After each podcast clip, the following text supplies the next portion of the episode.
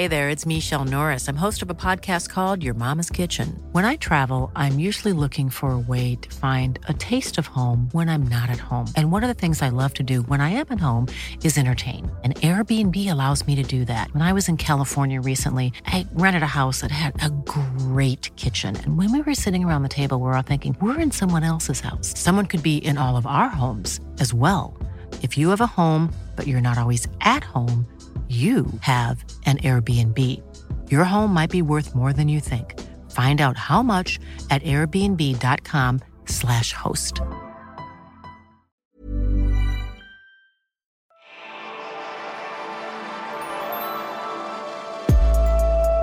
Velkommen til det spirituelle hjørne.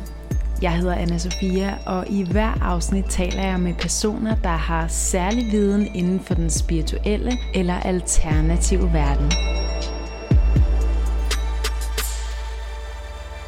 I det her afsnit, der taler jeg med tidligere jægersoldat Thomas Ratzak. Måske kan du huske, at der for 10 år siden var en stor sag i medierne, der hed lækagesagen eller jægersagen. Og den sag, den skyldes altså, at Thomas Ratzak havde skrevet en bog, hvor han fortalte om sit liv i det danske jægerkorps.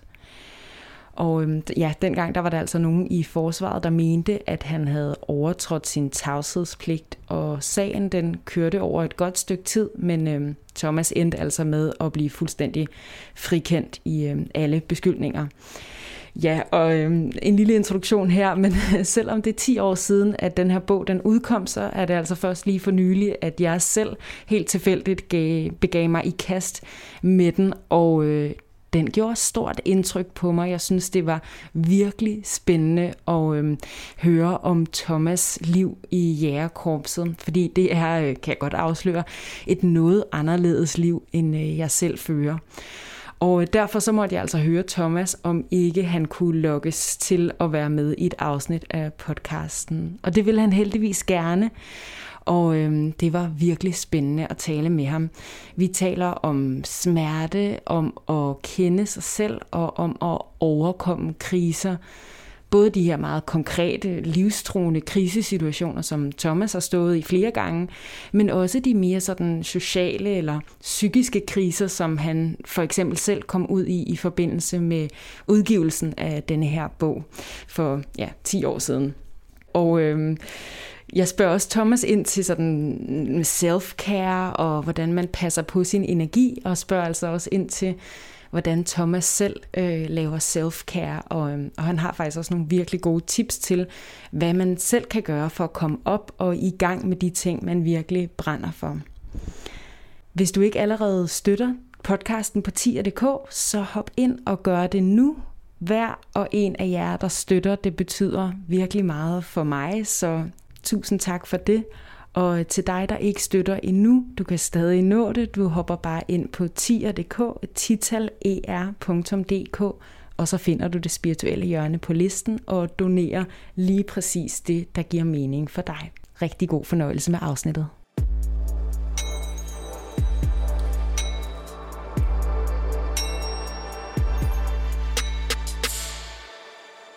Jeg sidder over for dig, Thomas Ratzak. Du er tidligere jægersoldat. Ja. Eller er, er, du en, er det sådan, når man er på livstid, eller er det tidligere? Uh, tidligere. Ja. Jeg synes, det er sådan lidt, lidt kæk nok at sige, at jeg stadigvæk er jægersoldat. Uh, jeg har selvfølgelig stadigvæk, at det er jo en del af mit DNA, og det vil altid være, og uh, det er mit livs, um, hvad skal vi sige, uh, det er mit livs præstation. Da jeg der som 23 år blev jægersoldat, og det var jeg 11 år. Ikke? Men, men jeg, jeg synes, uh, det er fair nok at sige tidligere. Ja. Ja. Udover det, så er du foredragsholder og forfatter. Du har skrevet syv bøger, så vidt jeg kunne tælle. Jeg er det har rigtigt? skrevet otte. Jeg har netop i dag talt med min uh, redaktør og min, min, min nye bog omkring den personlige attitude i øvrigt. Den Ja. går i trykken her den 20. Og så udkommer den den 4. september. Wow. Den hedder Attitude, brug din mentale ammunition. Så Ja. det er mig lidt i et gammelt univers. Ja, fedt. Og din uh, debutroman, den hedder Jæger i krig med eliten. Ja, det var sådan en selvbiografi, men altså, det skal ikke skille sig. Det er jo en, en biografi, som jeg skrev i i samarbejde med en journalist. Um, og den udkom ganske rigtigt ja, i 2009. Aha. Og den blev så efterfulgt af fem romaner, Ja. Ja, altså jeg, det kan man også høre lidt fuglekvider. Vi sidder i Bernstofsparken mm. på kontor. Og det er faktisk på grund af den bog, at vi sidder her, fordi den har jeg gået og lyttet til på lydbog, og så blev jeg meget inspireret. Og, Godt at høre. øh, og, og jeg, jeg synes også, det var lidt... Jeg følte mig også lidt kæk ved at skrive til dig og spørge om ikke, at du som tidligere jægersoldat, om du ikke ville være med i det spirituelle hjørne, for jeg tænkte, ej, det er da næsten modsat. Ja, det ved jeg så. Jeg kender ikke så meget til dit, Mm-mm. til dit gebet og din, og din branche og dit univers, så, Nej. så det ved jeg jo ikke, om det er. Altså, det er jo også, jeg kommer også fra en mental verden jo. Det er jo ikke bare et spørgsmål om at store fødder gå med en stor rygsæk jo. Det er jo også lige så meget at mobilisere ens, ens, hvad skal vi sige, ens sjæl, hvis vi nu skal bruge lidt mere øh, højpandet ord. Ikke? Jo. Så jeg ved ikke, om, hvor, hvor forskelligt det egentlig er, men det kan vi jo lade komme an på en prøve. Ja, hvad, hvad, hvad tænker du, når jeg siger det spirituelle hjørne eller spiritualitet? Jeg tænker, jeg tænker først og fremmest nysgerrighed, og det var egentlig også grunden til at jeg takkede ja til vores øh, seance i dag. Det er jo, at jeg er altid øh, frisk på at blive klogere, jeg er altid frisk på at nyde, møde mennesker med, med, med øh, øh, som repræsenterer nogle ting, som jeg ikke ved noget om, og det gør du. Jeg ved ikke noget om spiritualitet, så jeg synes altid, det er en, øh, en god ting at øh, blive klogere. Det er altid en god ting at møde nye mennesker, der har nogle friske syn og har nogle andre værktøjer, de bruger. Mm. Så det synes jeg kun er, er spændende, og det er jo egentlig også derfor, jeg sagde ja tak. Ja, og det, som jeg tænkte var sådan spirituelt, altså nu tager jeg jo spiritualitet meget bredt, det er mm. den her netop med at ligesom have en meget stærkt livsgejst, eller der er en mening med mit liv, og det er jo ikke øh, hvem som helst, der bliver jægersoldat. Men hvis man sidder og lytter til det her og tænker, hvad, hvad er egentlig forskellen på en almindelig soldat og en jægersoldat? Kan du så rise det op? Ja, altså en jægersoldat er, er særligt udvalgt. Uh, ud af de ansøgere, der kommer, er der cirka 10 procent, der kommer ind. Og en jægeraspirant, altså elev, han gennemgår et optagelsesforløb på cirka 4,5 måned. Og øhm, der bliver han så mentalt afkræftet, altså fysisk afkræftet, at man til sidst ikke som aspirant har nogle facader op. Man er ikke i stand til at øh, simulere noget som helst. Man er så udmattet, at man blotter sin hvad skal vi sige, mentale kerne, og det er det, det går ud på. Fordi det er først der, man i virkeligheden kan måle, øh, hvad, hvad man er lavet af, hvilken stof man er lavet af, om man under intens pres er i stand til at tage nogle fornuftige, rationelle beslutninger. Det er grundlæggende det, det går ud på. Det er måske 80 procent af det mentale, der bliver lagt vægt på i optagelsesforløbet, og 20 procent det fysiske. Så det fysiske, jeg vil ikke sige, det irrelevante, det er det selvfølgelig ikke, men det er det mentale, der bliver lagt vægt på. Og derefter så bliver man indsat i nogle, hvad skal vi sige, det hedder nogle operationsformer, som almindelige konventionelle soldater ikke øh, kan løse, fordi de ikke har den rigtige uddannelse, og de ikke har den rigtige udrustning. Det kan vi så for eksempel springe ud faldskærm bag fjendens linjer og ligge derinde bag fjendens linjer i lang tid og, øh, og, og løse forskellige opgavetyper. Så det er sådan lidt overordnet det, det går ud på. Ja, det er ret vildt, at 90 procent jo så bliver sorteret fra på aspirantkurset. Ja, vi startede, tror 98 eller 96, og vi var 8, der, der bestod. Det er så Mm. forskellige moduler, man, øh, man bygger det op over, men det er grundlæggende de der cirka 10 procent, der, der bliver optaget. Ja. Mm. Og det er egentlig ikke sådan... Altså jeg tror, jeg, inden jeg sådan begyndte at interessere mig for, hvad en jægersoldat er, så tror jeg, jeg tænkte, at det var lidt sådan en, øh, en killer. Altså du ved, en, der var ude at dræbe, men det er faktisk mere en ninja. Altså det handler faktisk om at virkelig øh, skjule sig, og ikke afsløre sig selv, og netop være, være skjult i meget lang tid, og sådan snige sig meget tæt på, uden at øh, vise sig selv. Det kan det sagtens være.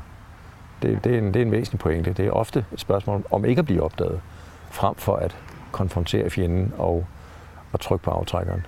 Ja. Det er fuldstændig rigtigt. Det er der også nogle operation, operationsformer, der er, men, men det er rigtigt langt hen ad vejen, så gælder det om at opgave, løse opgaver i det skjulte.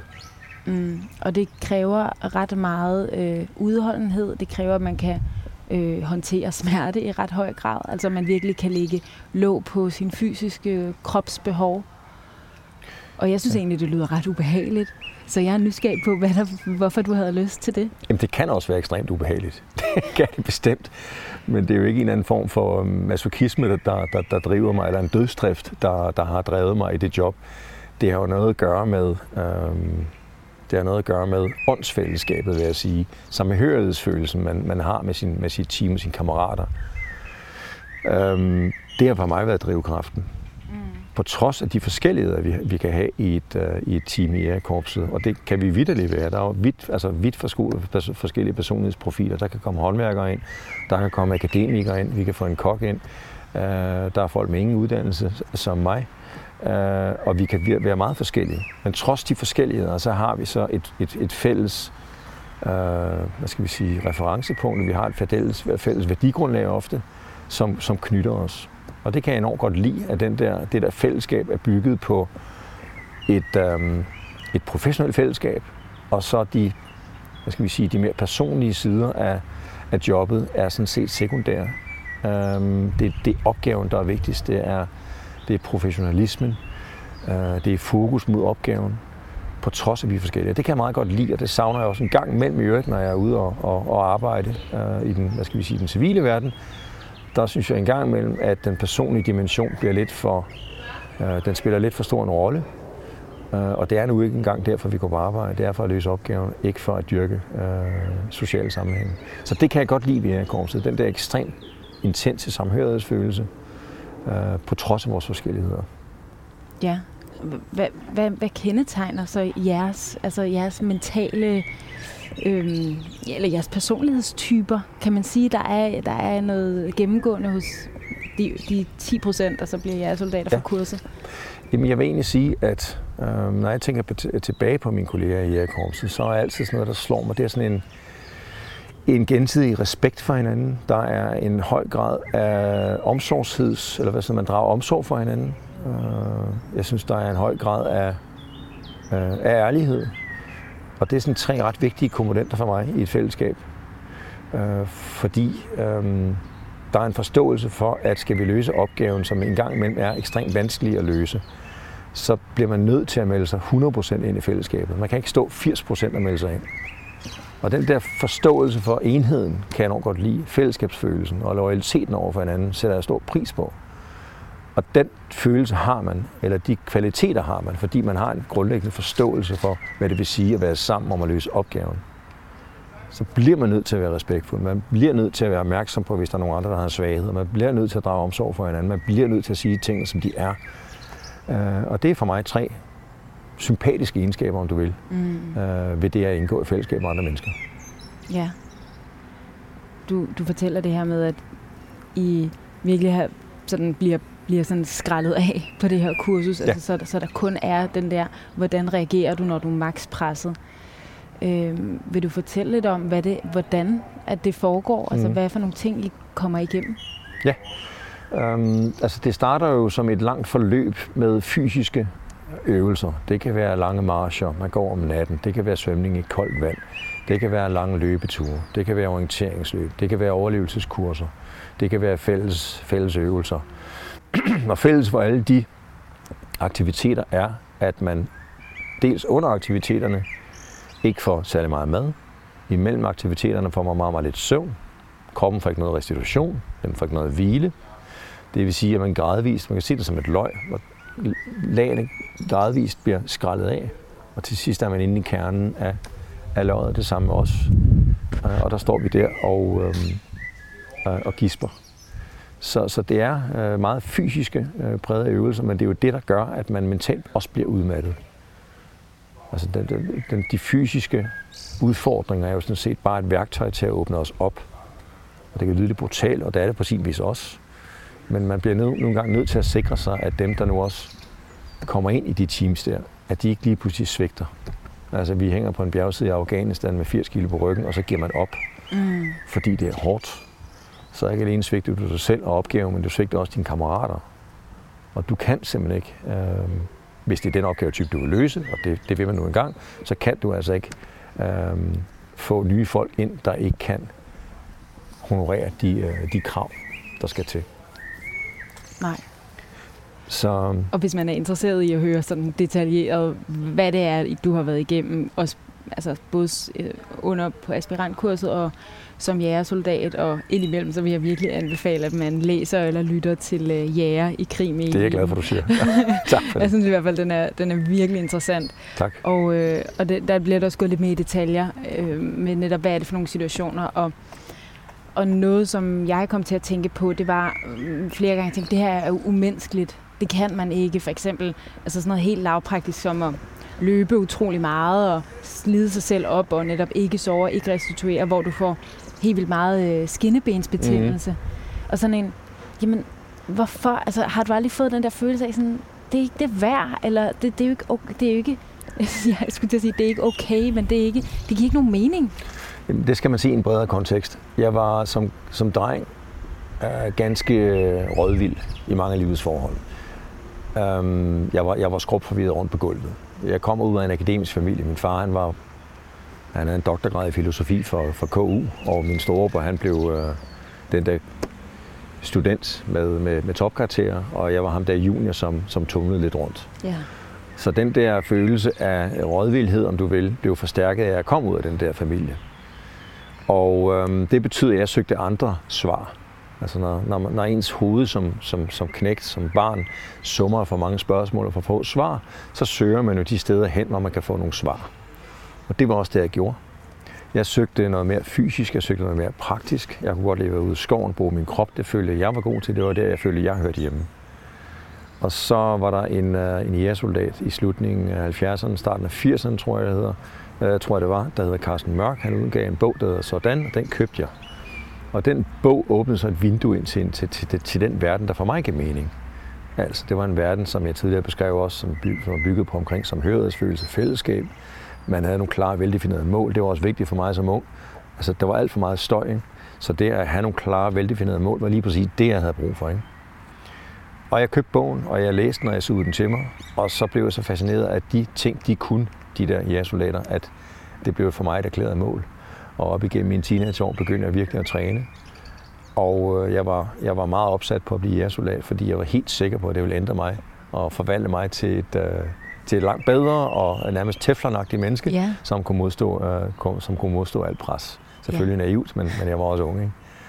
Og øh, det var... Øh, det var derfor, jeg, jeg, jeg ikke... Selvfølgelig havde jeg ondt. Selvfølgelig øh, synes jeg engang imellem, det var forbandet surt. Men jeg overvejede aldrig at kaste håndklæder ringen, fordi jeg kunne ikke overskue og slip, give slip på den, på den drøm. Øh, det var at blive en del af den verden, som jeg virkelig følte. Hvis jeg bare kommer derind, så er alt godt.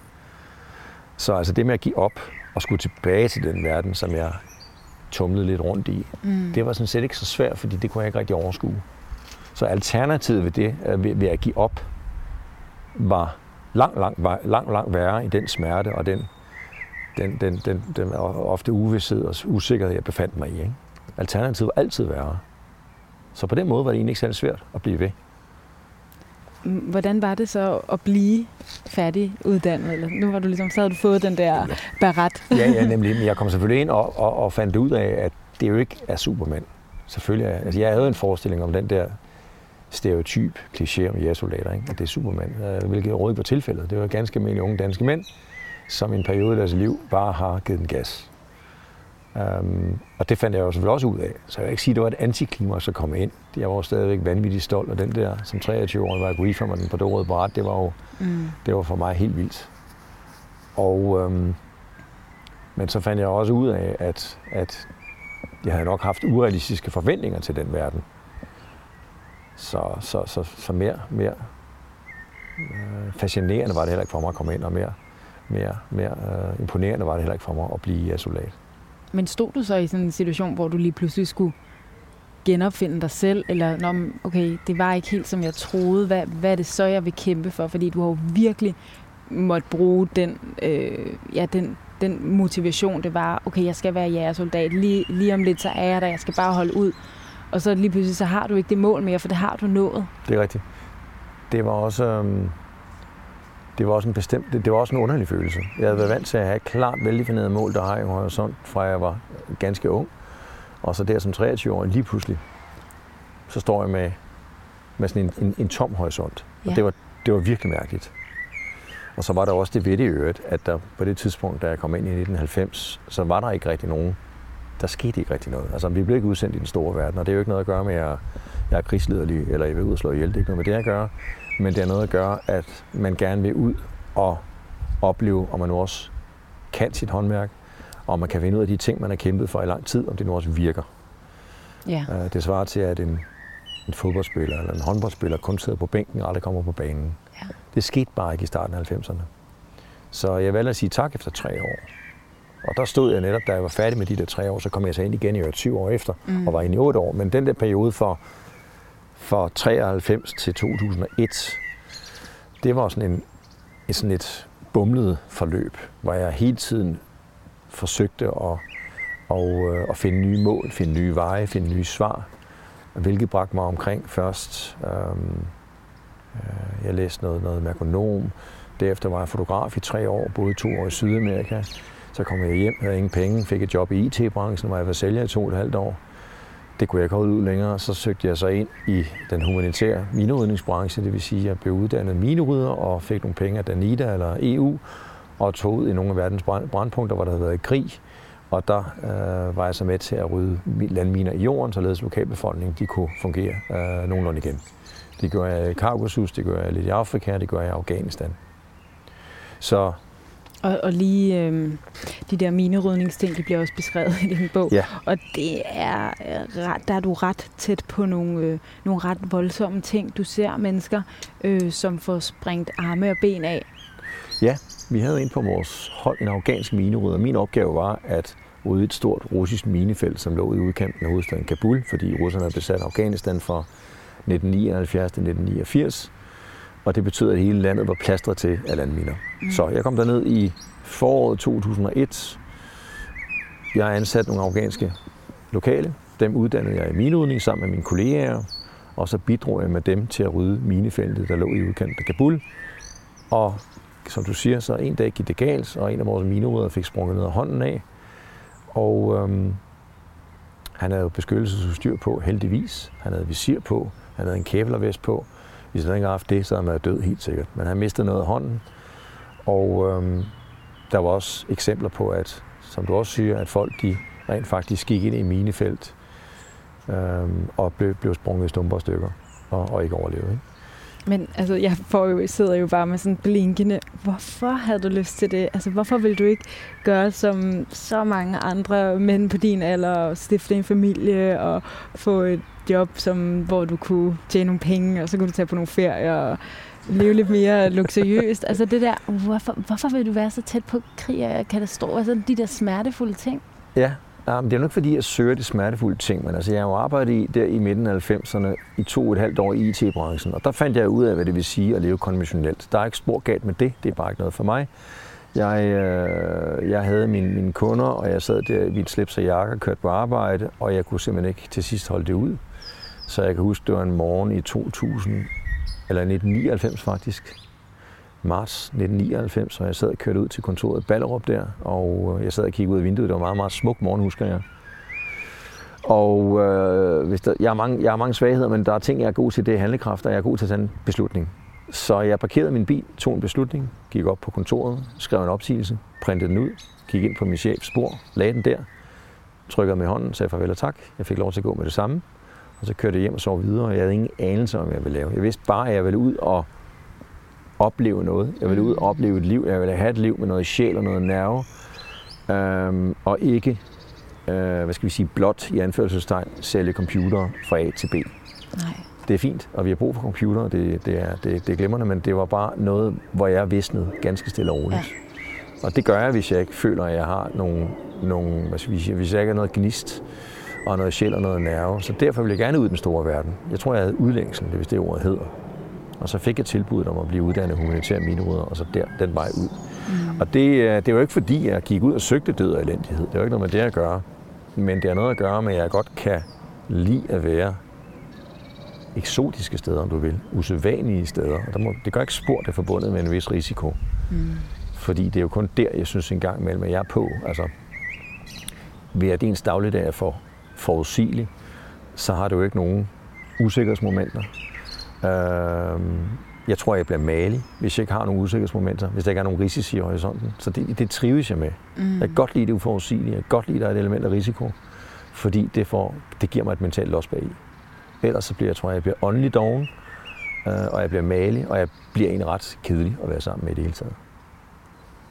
Det, det er ret interessant, fordi jeg har næsten lige talt med en anden, hvor vi også netop talt om det her med, at man skal gøre de ting, som giver en energi. Og sådan, man kan jo ret tydeligt mærke, hvad man er god til, og så er der et flow i det, så måske er du også bare virkelig god til at være et sted, hvor der er maksimalt pres, og hvor man skal kunne handle hurtigt og tænke hurtigt på en fysisk måde Måske. også.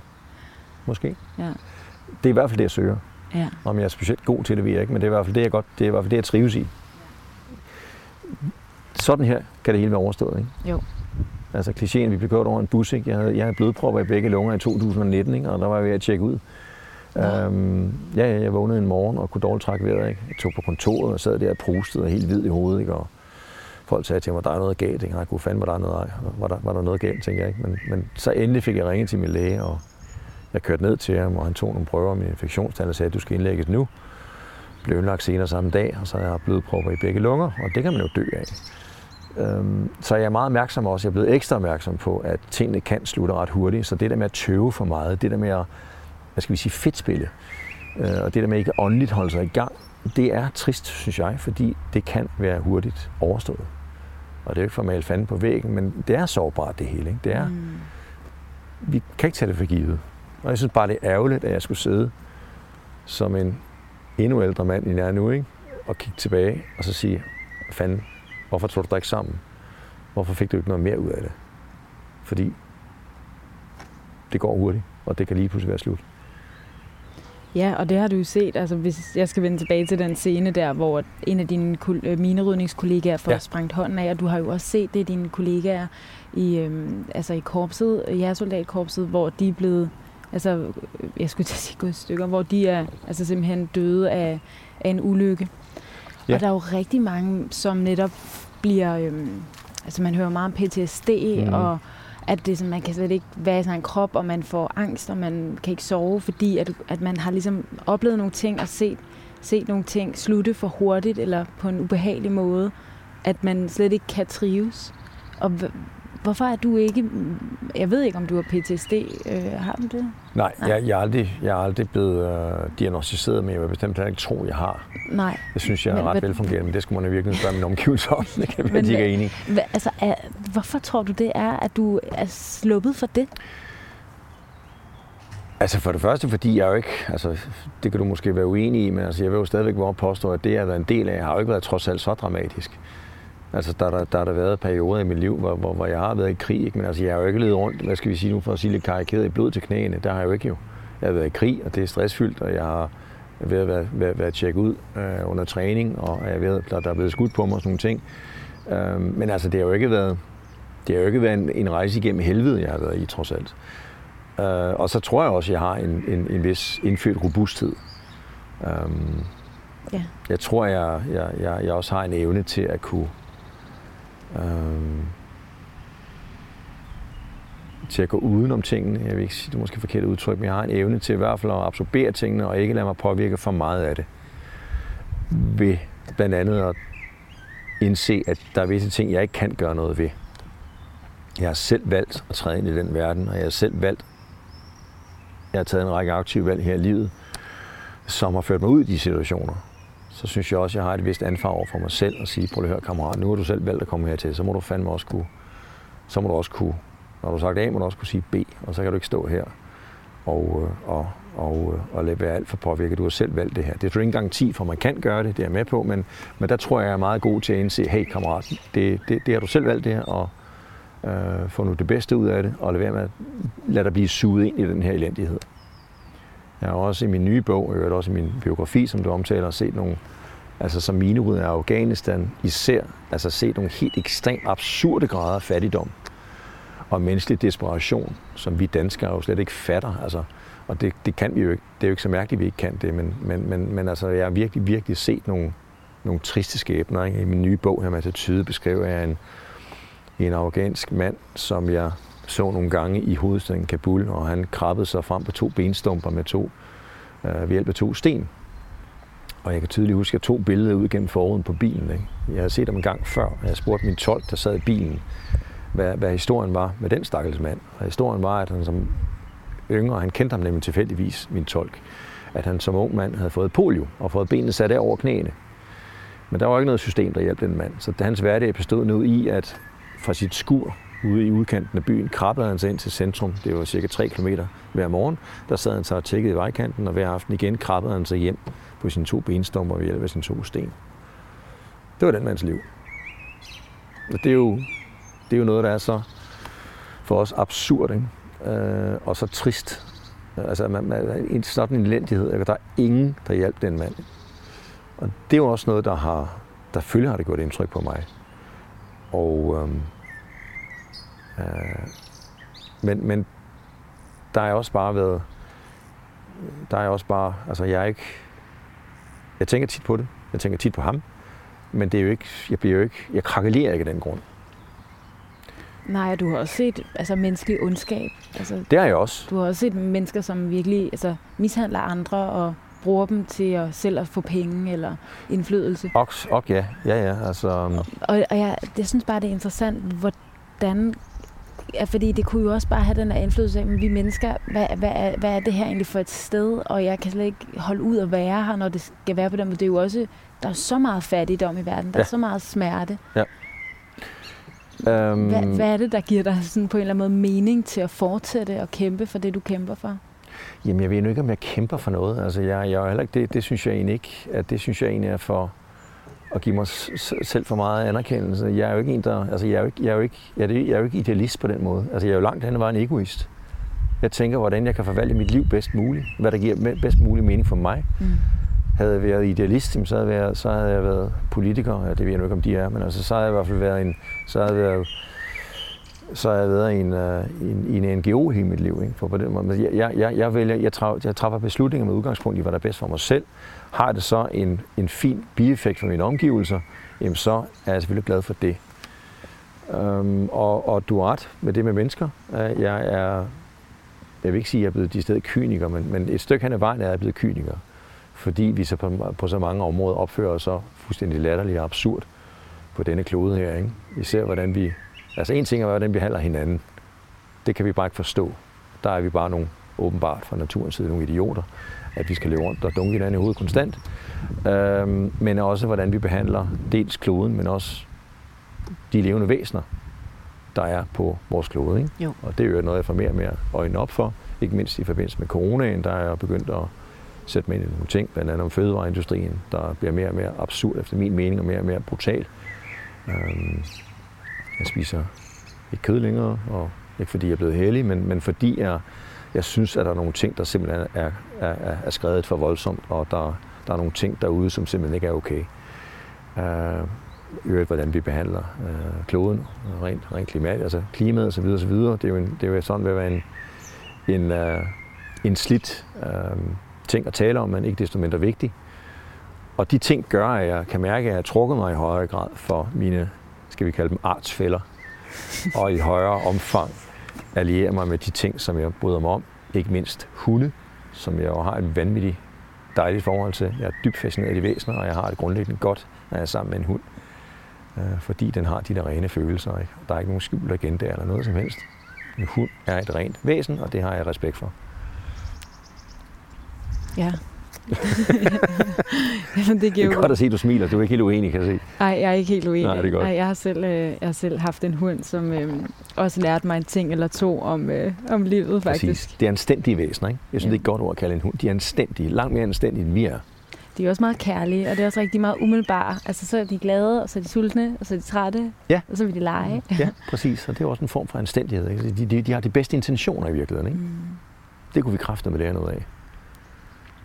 Ja, i bogen bliver det, beskriver det nemlig også, hvordan du fik... Var det din første hund, Selma? Uh, Selma, hende ja. fandt jeg jo på gaden i Afghanistan i 2001 som, som ja, lille lort. Det, det sætter virkelig nogle ting i perspektiv, fordi det har jo virkelig været altså, en presset situation langt hen ad vejen. Og, øh, og så alligevel så vælger du at tage den her øh, hund under vingen mm. og egentlig kæmpe for, mm. at den får et liv. Vil du ikke forklare, hvorfor gjorde du det? Fordi jeg altid har haft en, øh, en, Undskyld, jeg har altid været begejstret for hunden. Og det har jeg, som jeg omtalte før, fordi de er nogle dejlige væsener. Jeg arbejdede som sagt som minerydder i Afghanistan der i 2001. Det var altså før 9-11, skal vi huske. Der var jeg minerydder under Taliban-regimet. Terrorangrebet har ikke været der nu. Og øhm, lang historie kort. Jeg er et program, to svenskere og jeg selv. vi vil gerne have en hund til programmet, således når der kom en, en ny gæst ned, eller en ny NGO-medarbejder, så havde vi en hund i programmet.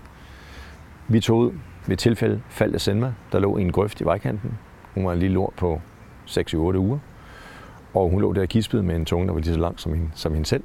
Jeg tog hende med i bilen, tog hende med i haven, lagde hende under et æbletræ eller et frugttræ ude i haven. Hun fik noget vand og leverpostej, og der sov hun så i 6 timer, indtil hun om aftenen, så hørte der sådan nogle klør hen over stengulvet bag mig, og så kom Selma løvende. Der var hun ikke døbt Selma nu i øvrigt, og så sprang hun op på skydet, øh, i mit skød, og kiggede mig i øjnene, og så vidste jeg, okay, øh, vi er vist et par for nu af. Det havde hun så hermed besluttet. Og øh, så var hun der med mig, indtil øh, terrorangrebet kom den 11. september 2001.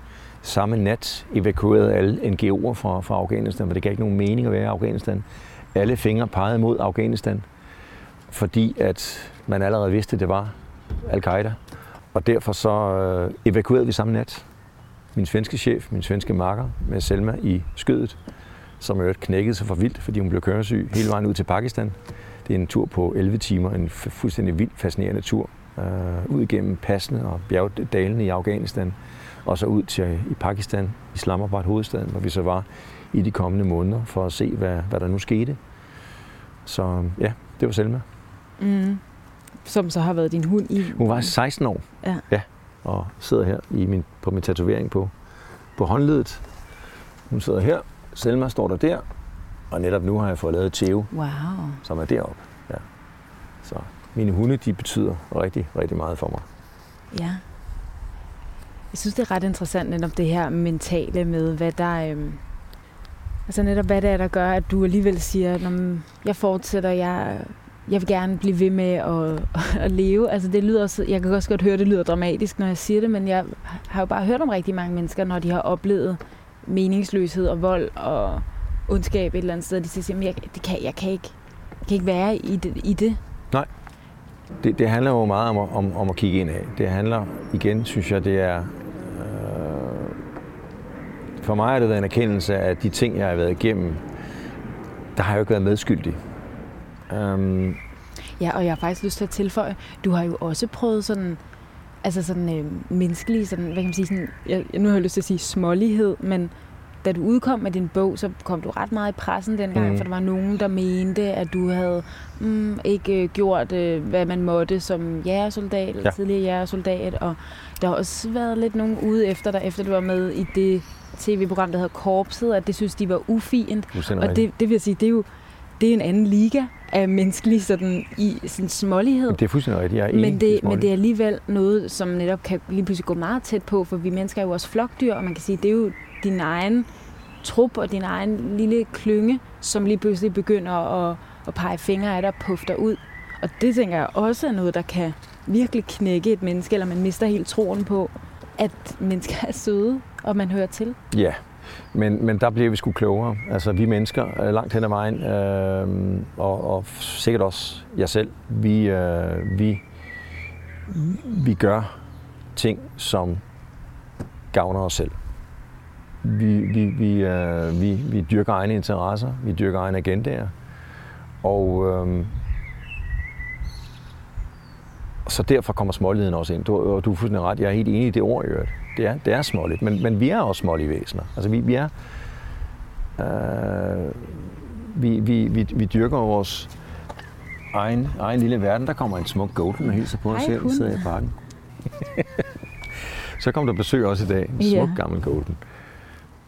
Um, men kan men, man næsten se, fordi det er jo en helt anden liga af netop død og ødelæggelse Ja, der, og, der, og der er forskel, yes. Men, men alligevel er det jo noget, der kan faktisk være med til at skubbe en lidt ud over kanten som menneske. Ja. Begge dele. Altså i 2009, da jeg udgav min biografi, så mente forsvaret, at jeg brudt min tavshedspligt. De forsøgte at nedlægge fodforbud mod bogen. Og der var så en tur på 13 måneder, hvor de forsøgte at, øh, at komme efter mig, og de ville faktisk have mig i spillet i 12 år. Øh, og det var jo det, der bliver kaldt, uh, omtalt som jægersagen. Ja. Og det ender jo med, at man dropper den sikkelse, der hang uh, over hovedet på mig, og jeg blev genansat i tjenesten som soldat. Der var jeg seks måneder, valgte selv at sige op, fordi jeg var i gang med min første roman. Mm. Men det var der et intens pres at være under i de der 13 måneder der, fordi der var en organisation på 30.000 mennesker, der jagtede mig, fordi de mente, at min bog var ulovligt. Det var den så ikke men der er sådan set to ting i det. For det første, så, så, så var jeg god til at håndtere situationen, fordi jeg valgte at sætte mig ned og, og bruge min energi på de ting, jeg kunne gøre noget ved. Altså de ting, der var inden for min kontrolsfære, valgte jeg at gøre noget ved. Få en god advokat, passe min træning, få noget medietræning. De ting kunne jeg gøre noget ved. Jeg kunne ikke gøre noget ved forsvarets generaler, der forsøgte at få mig ned med nakken, så jeg forsøgte i vidt muligt omfang, så vidt muligt omfang at parkere den rent mentalt. Den anden ting, det var, at jeg vidste, at min bog var okay. Fordi jeg havde, jeg satte mig grundigt ind i sagen, og selvfølgelig udgav jeg ikke en bog, der var ulovlig. Så de to ting var afgørende for, for jeg håndterede det forløb ganske fint. Og, øhm, og så er jeg også god til at vride de positive ting ud af, af, af, af de situationer, jeg står i. Altså, dengang var det jo, var det jo en modvind, jeg stod i et stormvær uden lige, ikke? men altså, jeg har jo sprøjtet bøger ud. Ikke? Det er jo gang. Og nu sidder vi her og snakker sammen. Ikke? Du har aldrig anet, hvem fanden jeg var. Jeg har udgivet otte bøger her lige om lidt. Jeg har masser af foredrag landet, landet over, og jeg, jeg har en fin øh, bix, jeg, jeg laver nu her omkring mentaltræning, så der er kun kommet gode ting ud af det forløb for mig. Og der tror jeg, jeg er god til, at når jeg står i en, i en konflikt, og jeg er i en, i en, en udfordrende periode af mit liv, så er jeg god til at, at sige, hey kammerat, der er sgu ikke nogen ting, der er så skidt, at det kan godt for noget andet.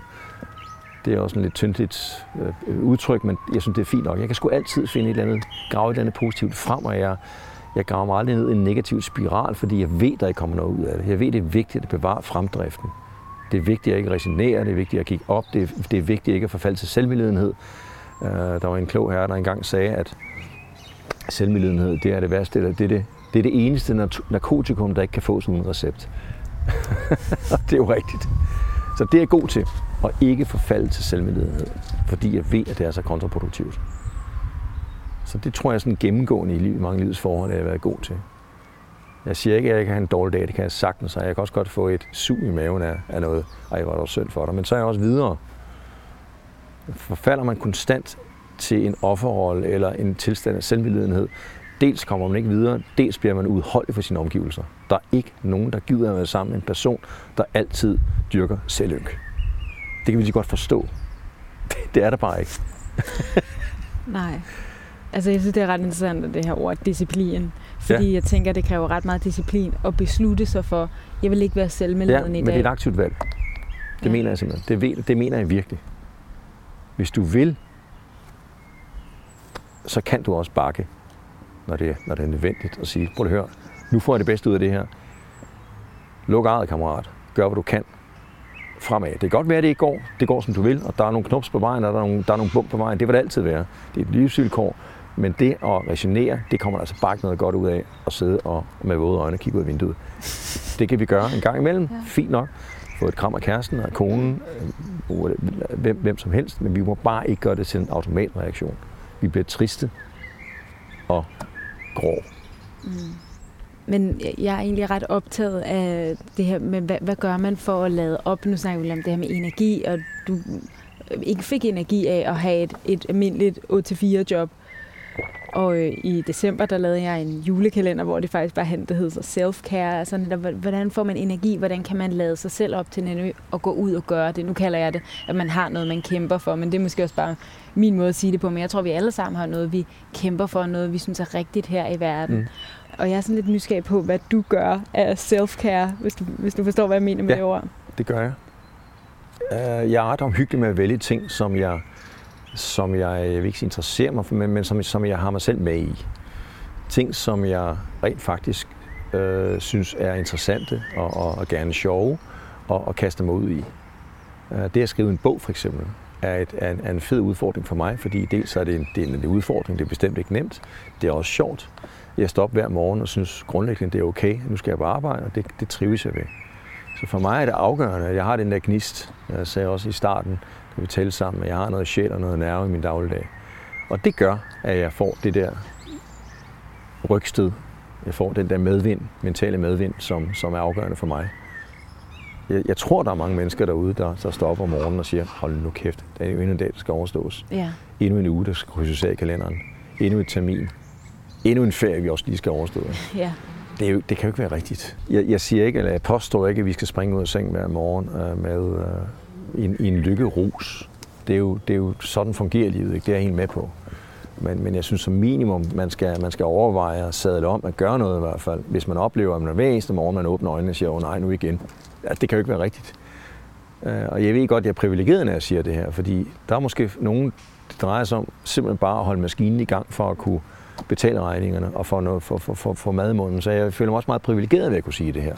Men ja, jeg, jeg, jeg tænker, er også det handler om en, øh, om en meget stærk tro på dig selv og en stor selvværd. Altså bare allerede det, at du søger ind i jægerkorpset, så har du en eller anden, det kan jeg godt. Mm. Jeg tror på, at jeg er værdig til det her. Jeg tror på, at jeg kan gennemføre det her. Jamen, der var der masser af gange, hvor jeg tvivlede på mig selv. Der var der masser af gange, hvor jeg ikke var sikker på, at jeg kunne blive jægersoldat. Der er der også masser af gange, hvor jeg sætter mig ned og skriver en bog, hvor jeg ikke er sikker på, at jeg kan levere varen. Der er der masser af livets forhold, hvor jeg har sagt, det her det er jeg ikke sikker på, at jeg kan. Mm. Men jeg har prøvet, og alene at gøre det, gør en kolossal forskel. Altså, det er jo ingen skam at fejle sådan set. Nej. Det er jo, det er jo, det er jo, det er jo dejligt at kunne, at, kunne, at kunne nå i mål. Men jeg tror også på, at det har en kolossal effekt at prøve at sige til sig selv, prøv at høre, det kan godt være, at du ikke er noget kammerat, men hold kæft, du gav den en skalle. Og alene det kan være en kolossal mental belønning, som man bestemt ikke skal undervurdere. Men det der med overhovedet ikke bare sidde og drømme og, ja. og have fantasifoster i, i, for sit indre blik, og så aldrig komme op på sofaen, det synes jeg er problematisk. Hvad vil du sige, hvis der sidder en og lytter til det her, og som lige har brug for, sådan, som har en masse af de her drømme, men det, åh, lige mangler det der spark bag. Hvad kan man så gøre nu? Start, start i det små. Lad være med at, være, lad være, med at være, for ambitiøs. Det kan godt være, at du har et mål, men så del det mål op i delmål. Hvis det eksempelvis noget banalt er, som at løbe en maraton, jamen lad være med at tænke på den maraton første gang, du skal ud og løbe en tur. Kom i gang med at løbe 2 km. Få benene i gang, og lidt styr på din kost. Så næste mål er 5 km. Efter nogle måneder, jamen, så kan du gå den op til 10 km. Øh, så ikke være for ambitiøs i starten. Delmål er en god ting, fordi ellers så, så kan vi lynhurtigt brænde fingrene ved at være alt for ambitiøse, og så knækker vi halsen. Det bør ikke være et fysisk mål. Det kan også være, det kan også være nogle mentale ting. Altså, eller, eller måske være sortseer, være surstråler, hvis vi føler, at vi er for negative. Så. Hvad ved jeg? Altså et helt banalt lille værktøj, som, som jeg har... Det virker jo ikke for mig, men jeg har en kammerat, der har brugt det meget, og hver søndag aften, han skal stå og børste tænder, så tænker han på tre ting, der i, der i den forløbende uge har været gode i hans tilværelse, selvom man er i dårlig humør. De tre ting skriver han op på hver sin post-it og hænger op på badeværelsevinduet. Mm. Det er sådan lidt, øh, sådan lidt øh, øh, hvad skal vi sige, konsulentagtig måde at, at, at, at formidle det på. Men det virker for ham. Så hver morgen i den kommende uge, hvor han står og børster tænder, så kigger han på de tre ting. Det kan være en vellykket middagsret, han har lavet. Det kan være hunden, han havde en dejlig oplevelse med. Det kan være en arbejdsopgave, han har løst fint. De tre ting tænker han sig på. Midt i al den elendighed, der ellers må være omkring ham. Ikke? Ja. Men der er fandme tre ting, som er positive i hans tilværelse. Mm. Det bør være store, små, store som små ting. Ja, og jeg, når, når vi taler om det her, jeg tror også noget, der slår mig, det er også, hvor meget vi mennesker er i stand til. Altså, vi kan jo virkelig, virkelig meget. Mm. Jeg tror, vi alle sammen kan, kan strække os selv meget, meget længere, hvis bare vi sådan tør gøre det. Det tror jeg, du er helt ret i. Jamen, det er jeg fuldstændig enig i. Igen, det er jo lidt, lidt en kliché, men altså, vores, vores potentiale er jo virkelig til at udrette noget stort. Ikke? Ja. Vi skal bare en gang imellem have antændt den der gnist. Og der skal virkelig ikke så meget til. Der skal måske bare et, et, et lille los i måsen, eller et, et, et skulderklap, eller, eller et par opmuntrende ord. Så kan det være det, der skal til for at antænde gnisten i os. ja. Um, Eller at man kaster sig selv ud i noget, og så det lykkes. Altså Ja, netop starter i det små. Fejl, ja, det synes jeg også er væsentlig pointe. Altså, fejre de små succeser også i dagligdagen. Ikke? Og det bør ikke være nogle store, store, store vanvittige bedrifter. Nej. Men man giver sig selv tid til at stoppe op og sige, rent faktisk, nu lykkedes jeg med det her. Og ikke bare far forvildet videre tilværelsen, rent faktisk have tid til at stoppe op og mærke, at man har begået en succes, eller opnået en lille succes. Ja. Det tror jeg er vigtigt, fordi der er mange af os, der er forjævet. Ikke? Der er mange af os, der er forvildet. Ikke? Der hele tiden jagter nyt, og er ekstremt dårlige til at, at, at bremse op en gang imellem, og rent faktisk nyde nu og her. Ikke? Det kan jeg også selv være dårlig til. Ja. Og så skal man også huske på, at ved det at fejle en gang imellem, og det er ikke altid at nå sine mål, og og det at få nogle knops, øh, måske ovenikøbet nederlag, det skal man heller ikke kimse af. Ved, man skal ikke søge nederlag og fiaskoer, det er ikke det, jeg siger, men jeg siger, hvis man har oplevet dem, så skal man altså også huske på, at det kan være en genvej til nyttig viden om, hvad fanden vi er. Det er ikke spildt. Det er aldrig spildt at få nogle knops. Det er så vigtigt, at man forstår, hvordan fanden håndterede jeg den, den, den situation, hvor jeg virkelig var i en krise. Forsøg at dissekere den oplevelse. Tag de der små dyrbare erfaringer med til næste gang, for det er, en, det er helt sikkert ikke sidste gang, vi kommer til at opleve en, en krise eller, eller, eller et bump på vejen. Mm. Så jeg tror, det er nogle vigtigt, at man også er i stand til at erkende, okay, det her det er varmsvipser. Hvad kan jeg lære af det her og komme videre? Det synes jeg, så, så akkumulerer vores, vores erfaringer hele tiden. Ikke? Ja, og bede om hjælp, det var også lidt det, jeg hørte, du gjorde, øh, da du kom i, i virkelig stormvær. Ja, absolut. At du netop, når du gik i medietræning, ja. så den virkelig sige, hey, det her har jeg ikke styr på. Jeg har ikke prøvet at være i den her situation før. Ja. Jamen, jeg kunne ikke have, jeg kunne ikke have præsteret så godt i den, i den periode, hvis jeg ikke havde fået hjælp. Absolut ikke. Mm. Det er sjældent, at man kan klare tingene helt alene. Omvendt vil jeg også sige, at når det kommer til stykket, så langt hen ad vejen er der kun en, der kan fikse problemerne. Det er en selv. Mm. Men det at have dyrbare relationer, nære relationer, der vil en det bedste, det, skal, det er jo virkelig, virkelig guld ved os. Ja. Thomas, det var helt vildt interessant at tale med dig. En fornøjelse. Tak fordi du ville være med. Ja, mange tak fordi jeg måtte. Det var det spirituelle hjørne for denne omgang. Musikken er lavet af August Blikker Fris. Hvis du er interesseret i astrologi, så kan du høre den podcast, der hedder Det Astrologiske Hjørne. Der sidder jeg sammen med Lilian og nørder astrologi i hvert eneste afsnit. Husk, at du også kan følge med på Instagram. Det var alt for nu. Vi lyttes ved.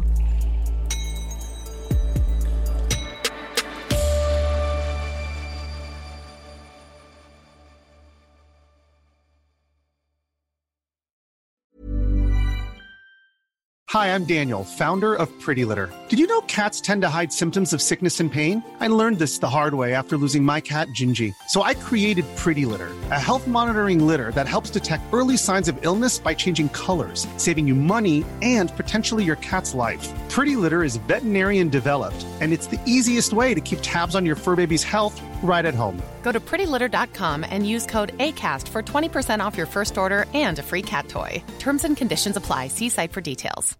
Imagine the softest sheets you've ever felt. Now imagine them getting even softer over time. That's what you'll feel with Bowl and Branch's organic cotton sheets. In a recent customer survey, 96% replied that Bowl and Branch sheets get softer with every wash. Start getting your best night's sleep in these sheets that get softer and softer for years to come. Try their sheets with a 30-night guarantee. Plus, get 15% off your first order at bowlandbranch.com. Code BUTTERY. Exclusions apply. See site for details.